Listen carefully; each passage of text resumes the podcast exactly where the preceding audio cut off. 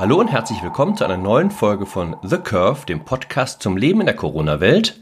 Mein Name ist Jan Fleischhauer, ich bin Kolumnist beim Fokus. Hallo und ich bin Jakob Augstein, Verleger des Freitag. Jakob, das äh, Wort der Woche oder die Verheißung der Woche, die Wende zum Weniger. Also die Zahlen sind düster, die man sieht. Äh, die wirtschaftlichen Schleifspuren des Lockdowns werden immer klarer. In den Umfragen zeigt sich, dass immer mehr Menschen auch den wirtschaftlichen Abschwung fürchten, die Folgen für sich selber, für die Arbeitsplätze. Aber es gibt auch eine Reihe von Menschen, die in der Rezession ein Versprechen sehen. Zum Beispiel hat mich gewundert der ARD-Chefredakteur Reinhard Becker, der letzte Woche einen flammenden Tagesthemenkommentar eingesprochen hat, wo er sagte, also alle, die meinten, sie könnten zurück zur alten Normalität seien Spinner und Wirrköpfe und als Kronzeugen dieser neuen Welt ausgerechnet, dachte ich lustig für einen ARD-Chefredakteur, Madonna und Robert De Niro nannte und sagte also, wir brauchten eine völlig neue Form des Wirtschaftens, des Konsums, des Lebensstils. Ja, äh, Jakob, hast du dich schon vorbereitet auf diese neue Zeit? Endlich so zu leben wie Madonna und Robert De Niro. Ja, das äh, fände ich vielleicht ganz okay, aber mh, hm, vielleicht liegt in der Antwort dann auch schon das Problem dieses Denkens ganz grundsätzlich. Ähm, also mir als anständigem Linken sträuben sich da natürlich sämtliche Haare. Äh, das klingt mir ein bisschen so, das ist so die moderne Version von Puna. Du, du weißt noch, ja, Puna. Mhm. Das war äh, ein, ein Stichwort unserer Jugend, wo äh, Leute, die des westlichen Kapitalismus überdrüssig äh, äh, waren, dann nach Indien gegangen sind, um sich selbst zu erfahren und vielleicht auch, auch ein paar andere Menschen, die noch neben ihnen lagen, auch mit gleich äh, mit zu erfahren. Ähm, ja, das ist sozusagen also die Sinnsuche in der Krise. Ich davon halte ich persönlich ja überhaupt nichts, muss ich sagen. Ich glaube, das muss man sich erstmal leisten können. Ich finde, das ist an sich ein Zeichen von Dekadenz.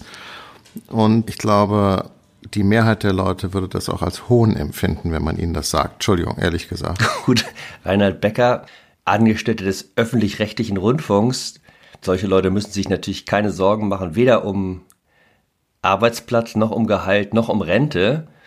Es gibt, glaube ich, nach wie vor eine ganz auskömmliche ARD-Pension. Ich bin da immer ein bisschen vorsichtig an dem Punkt, weil mein Vater, der vor zwei Wochen gestorben ist, im Alter dann von 90, hat bis zum Schluss die NDR-Pension bekommen. Meine Mutter, die noch lebt, ähm, jetzt immer noch ein Teil, also sozusagen ein, ein, ein, ein kleiner, kleiner Teil des, der Gebühren des öffentlich-rechtlichen Rundfunks landet immer noch in der Tasche der Familie Fleischhauer. Insofern, wie gesagt, da Zurückhaltung angesagt, aber es ist natürlich, dachte ich, irre. Also, ähm, Wovon redet der Mann? Äh, die, äh, äh er ist ja nicht alleine. Also wir wollen jetzt äh, äh, fairerweise muss man sagen, es gibt schon auch noch andere. Ja, Bernd Ulrich von der Zeit hat neulich auch einen großen Aufsatz darüber veröffentlicht, zusammen mit zwei Kollegen, ähm, darüber, dass das Konsumverhalten der Leute durch die Krise nachhaltig nicht nur geschädigt ist, sondern auch seiner Sinnhaftigkeit äh, beraubt ist. Die Leute plötzlich merken, dass es ganz okay ist, äh, nicht immer Sachen zu kaufen, die man nicht braucht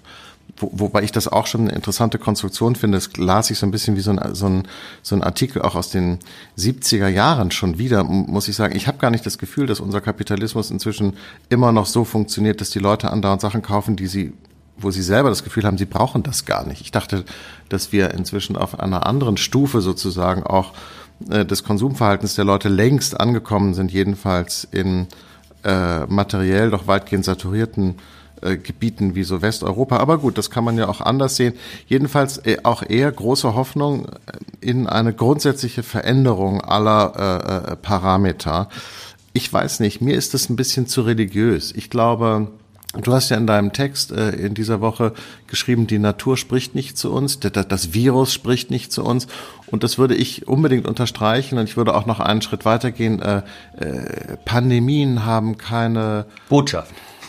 Bedeutung und keine Botschaft. Die Natur will uns gar nichts sagen, sondern die Natur äh, will uns aus dem Weg räumen oder auch nicht aus dem Weg räumen, aber wir müssen uns versuchen, gegen sie zu wehren. Einen Sinn daraus zu ziehen, halte ich wirklich für, äh, das ist quasi religiös. Ist ja auch okay, ich habe gar nichts Religion, äh, gegen Religion, man muss es dann einfach nur so nennen. Gut, dieser Text in der Zeit, der hat dann natürlich diesen protestantischen Unterton, dieses, dieses evangelische, dass der Konsum im Grunde uns von uns selbst entfremdet und das weniger uns zurückwirft auf uns selbst und damit die Tür aufmacht ins Innere. Ja? Also wir erkennen, wir erkennen, was wirklich zählt äh, und das ist natürlich nicht die sich Verausgabung im Kaufen. Aber ich glaube, das wissen die Leute schon. Das ist ja das, was ich meine. Da kann ich nur sagen, das ist wirklich dann, so, da, da stehen dann eben auch wirklich auch noch so Binsenweisheiten drin. Steht auch, auch drin ist eine Binsenweisheit, ist so alle wichtigen Dinge im Leben kann man nicht kaufen. Ja, das stimmt, aber das finde ich auch eine grobe Unterschätzung der, äh, der meisten Menschen. Ich glaube, das wissen die Leute ganz genau. Und das ist aber, glaube ich, überhaupt nicht das Problem der Menschen im Moment. Im Moment haben die Leute das Problem, dass sie sich fürchten, ihre Miete nicht mehr zahlen zu können und nicht, äh, ob sie äh, noch sich den elften Pullover oder das dritte Auto kaufen. Also auch das scheint mir Klagen auf einem ganz hohen Niveau äh, wenn man es aus europäischen äh, Sichtaugen sieht, aber wenn man es sozusagen global betrachtet, ist es natürlich noch schlimmer, denn äh, äh, ähm, die Wertstoff, die Wert, Wertschöpfungsketten, die da jetzt äh, möglicherweise zusammenbrechen, haben ja, also die Globalisierung hat ja dazu geführt, Hunderte von Millionen von Menschen weltweit sozusagen aus tiefster Armut herauszuführen in eine neue Form von Mittelschicht. Mit allem Wahnsinn, den das bedeutet für die Umwelt, mit allen äh, absurden Verwerfungen, die das sozial bedeutet. Aber erstmal hat es natürlich für ganz viele Leute einen Ausstieg aus der Armut bedeutet. Das muss man einfach äh, hinnehmen als Fakt egal ob einem der Kapitalismus gefällt oder nicht, aber er hat nun mal in den letzten 15, 20 Jahren dazu geführt, dass in Ländern, also vor allen Dingen natürlich in, in, in Asien, es Leuten heute zumindest materiell deutlich besser geht als früher. Und das jetzt alles so wegzuwischen, äh, wie gesagt, mich hat es an, ich, äh, an, wie heißt Andres Elton, weißt du noch, der Sternredakteur? Ja, das war, der Andres Elton war der Sternredakteur, genau. der sich nach Puna eben zu Backwaren aufmachte ja. und dann das innere Ich ja. äh, oder das, das eigentliche Selbst gefunden hatte, sich äh, orange kleidete und die Maler umlegte und zurückkam und eines der Weltbestseller schrieb, ich glaube, ganz entspannt im Hier ganz und Jetzt. Ganz entspannt im Hier und Jetzt, das ist genau das Ding. Und da dachte ich, äh, vielleicht müsste man an, an solche Kollegen, die solche Artikel schreiben, einfach so orangefarbene Umhänge verteilen. Aber ich will jetzt doch mal, damit wir uns hier auch nicht so einig sind, den Zeitredakteur machen. Also mein Bewerbungs Schreiben an euch Kollegen bei der Zeit, ja, kommt jetzt in der nächsten Minute. Ist da nicht was dran, dass in der Tat also dieses kapitalistische Hamsterrad, das uns und den Kapitalismus am Laufen hält. Also du hast ein ganz schönes Auto vor der Tür stehen und denkst, naja, also vielleicht sollte ich dann doch noch mal beim was ich Hubraum zulegen oder jetzt muss da noch der Hybridmotor rein, ja, und dann kommt also die neueste Elektrokarre vor die Haustür obwohl dein altes Ding auch nochmal 50.000 oder 100.000 Kilometer laufen würde. Ist zwar ein bisschen dreckiger als die Elektrokarre, aber andererseits ist er schon gebaut. Insofern in der Ökobilanz am Ende geht sich's aus. Äh, und brauchst du eigentlich den 20. und 25. Pullover und muss es in der Tat jetzt über Weihnachten die Weltreise nach Thailand sein? Sind nicht die bayerischen Berge auch ganz schön? Stopp. Da würde ich schon mal äh, unterscheiden. Das finde ich ganz interessant, dass du das jetzt in einem Atemzug nennst. Ich glaube, dass äh, wie gesagt, der Konsum von rein materiellen Gütern in so differenzierten Gesellschaften wie unseren längst nicht mehr die Rolle spielt, die er mal gespielt hat. Es ist ja wirklich, ich meine, Access, ja, Zugang sozusagen als, äh, als wichtiges Ziel im, im, im Unterschied zu Besitz. Also, dass es den Leuten heute wichtiger ist, Zugang zu haben zu Informationen, zu, zu Services, als ähm, äh, bestimmte Güter zu besitzen. Das ist ja schon lange, ehrlich gesagt, ein, ein Phänomen. Reisen allerdings ist natürlich was anderes. Ich meine, die, diese, die, die Reisefreiheit, die wir genossen haben in den letzten 15, 20 Jahren, also in der Zeit, in der sozusagen die Flugpreise so dramatisch gesunken sind, das hat natürlich schon die, das Selbstgefühl glaube ich, von ganz vielen Menschen sehr verändert. Und ich würde das auch jetzt nicht diskreditieren und mich darüber lustig machen und immer nur sagen, mit dem Bumsbomber nach Bangkok und nach, äh, zum Ballermann und so, sondern äh, dass es für viele Leute und auch gerade für junge Leute heute ganz normal ist, für wenig Geld schnell irgendwo hinzukommen und dass es Teil ihrer Realität ist. Es kann sein, dass das jetzt leidet äh, unter dieser Krise und dass das vielleicht schwer reparabel ist kurzfristig. Das würde ich aber in Wahrheit für einen Verlust halten, denn ähm, Mhm. ja, also vielleicht sage ich das jetzt auch nur aus meiner Sicht, aber ich fahre halt doch lieber nach Barcelona als nach Charbois. Das Interessante ist ja, dass natürlich die, das aufgeklärte Bürgertum auch die äh, Fridays for Futures Anhänger wahnsinnig immer gespalten waren, was das Reisen angeht. Man sah ja an den, an den, in den ersten Unschuldstagen, als die Facebook-Accounts noch nicht gesäubert waren, bei so Protagonisten wie Luisa Neubauer ganz stolz natürlich gepostet, wo sie alles schon gewesen war, weil Reisen auch immer war ein Ausweis seiner kosmopolitischen Ansichten, seiner Weltgewandtheit. Und äh, die Selbstabschließung, äh, also wir gehen dieses Jahr wieder nach, in der Tat, Scharbeutz, das ist etwas, was auch dem Grünen ja gar nicht so leicht über die Lippen kommt. Weil das, das, das sagen wir, bayerischer Wald äh, oder gehen wir doch, gehen wir doch mal äh, auf den Brocken, waren wir schon lange nicht mehr, hat natürlich nicht den Klang und diesen Flair, ja, und hat auch dieses Provinzielle, wie ich überhaupt es lustig finde, dass in der Krise jetzt ganz vieles von dem, was eben noch als irgendwie verpönt galt, also zum Beispiel Urlaub machen im eigenen Land, jetzt so aufgewertet wird als besonders bewusste und verantwortliche Entscheidung. Als eine Bundeskanzlerin, die den Leuten sagt, immer, bleib doch mal in Deutschland, ist auch ganz schön. Vor drei Monaten, wenn das einer von der AfD gesagt hätte, wäre die Aufregung riesengroß gewesen, ja. Also Grenzen dicht und vor allen Dingen in Deutschland Urlaub machen. Das sind natürlich schon das sind Auswirkungen der Krise, ähm, die, die, ich natürlich eher humoristisch sehe. Ähm, tja, wie lang, wie lang hält das an? Das ist ja auch so. Nein, es ist eben nicht humoristisch. Da zeigt sich eben, dass, ich meine, unser, unser Thema heute war ja die Frage, ob sozusagen die, die, in der Krise sich die Menschen zum Besseren verändern, ob sie etwas daraus lernen, ob es sozusagen eine, eine Botschaft gibt, die man positiv daraus ziehen kann.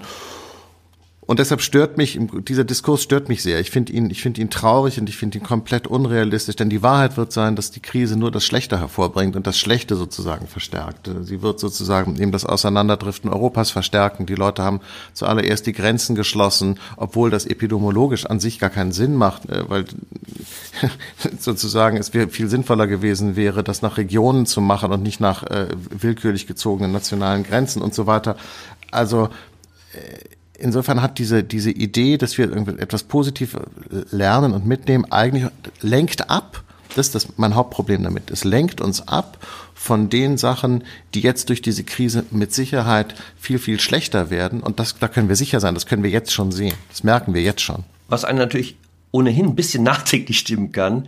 Also jedenfalls alle diese Degrowth-Prediger äh, stimmen sollte, ist so ein bisschen das Schicksal der Grünen. Das ist ja die Postwachstumspartei per se.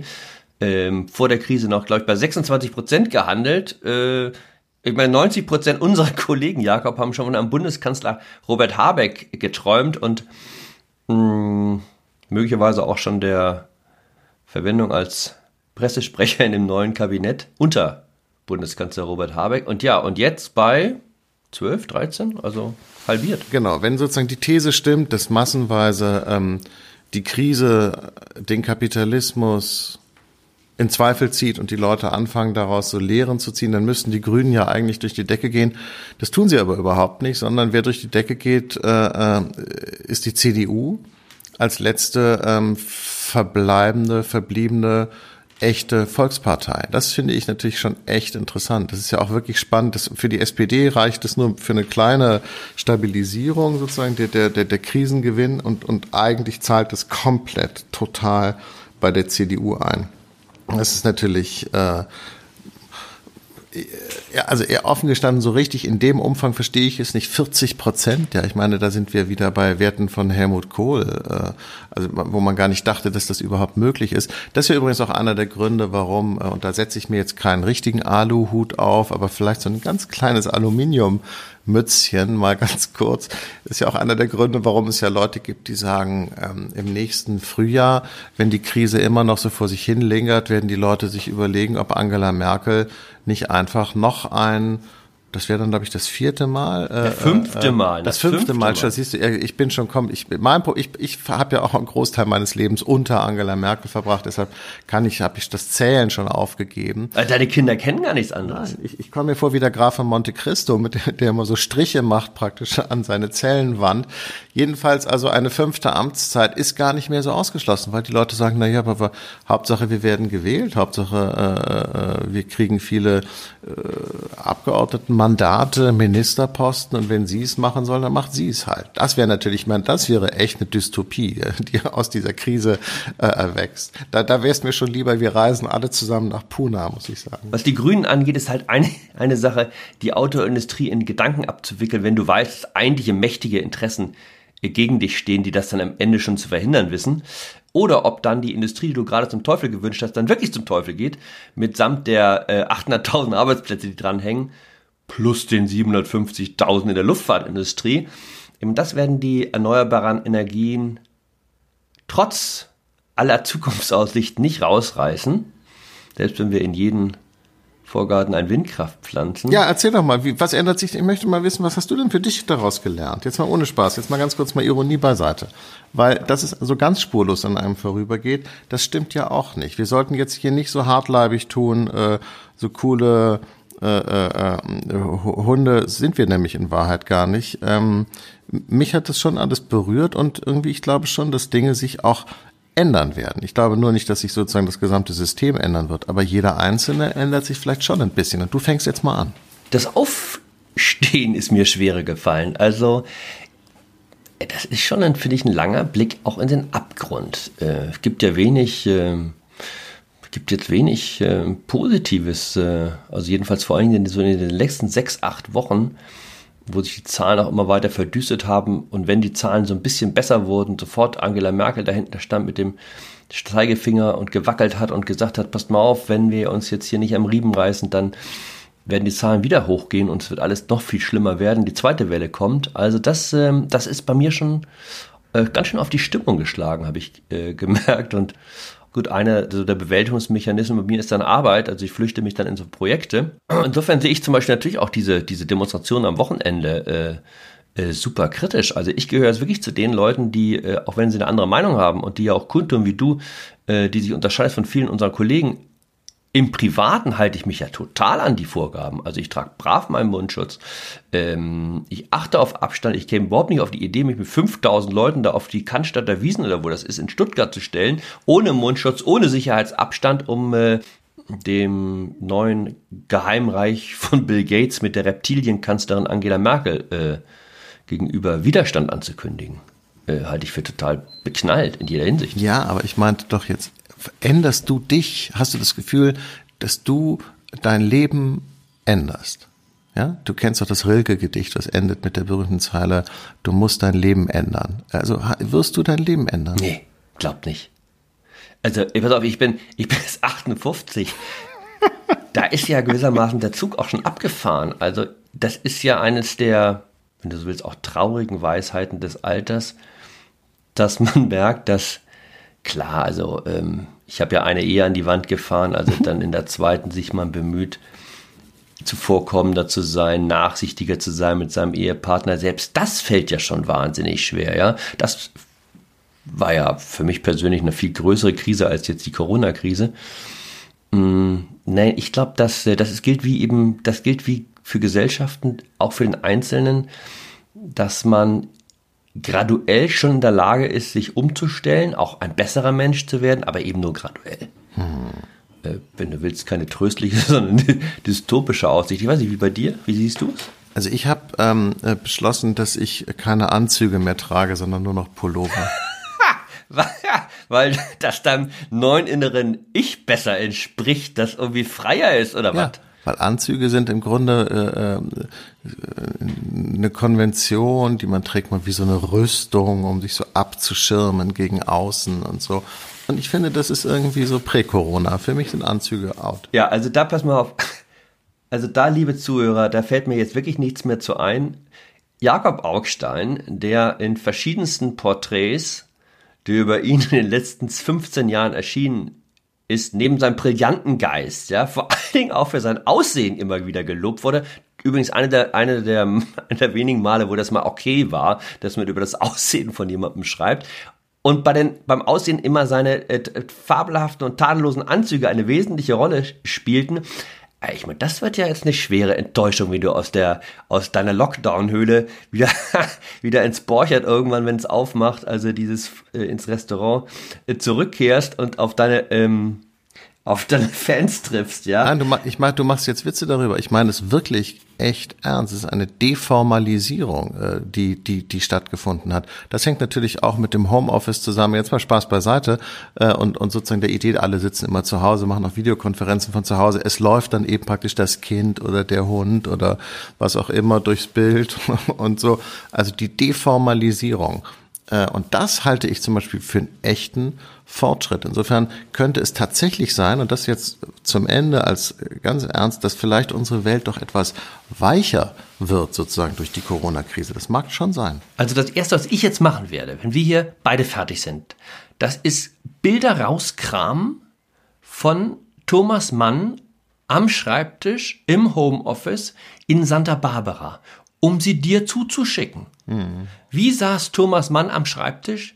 Natürlich im Anzug, natürlich mit gestärktem Hemd und Krawatte. Das ist doch, was dem Intellektuellen Haltung und Würde verleiht. Jakob, tu mir das nicht an. Ich will mich dich nicht vorstellen müssen im Pyjama vor meinem geistigen Auge. Der einzige, der Pyjama tragen konnte, war Hugh okay. Hefner vom Playboy, der Gründer. Und selbst da sah es doch im Ernst sehr, sehr zweifelhaft aus. Okay. Jan, ich glaube, es ist jetzt ein guter Moment, diese Sendung zu beenden. Vielen Dank an alle Hörerinnen und Hörer da draußen im Land. Das war eine Sendung produziert von Fokus Magazin. Sie können uns auch abonnieren auf allen denkbaren Plattformen, die es da draußen so gibt. Machen Sie es gut, bleiben Sie gesund, bleiben Sie stark, bleiben Sie uns gewogen. Danke und tschüss.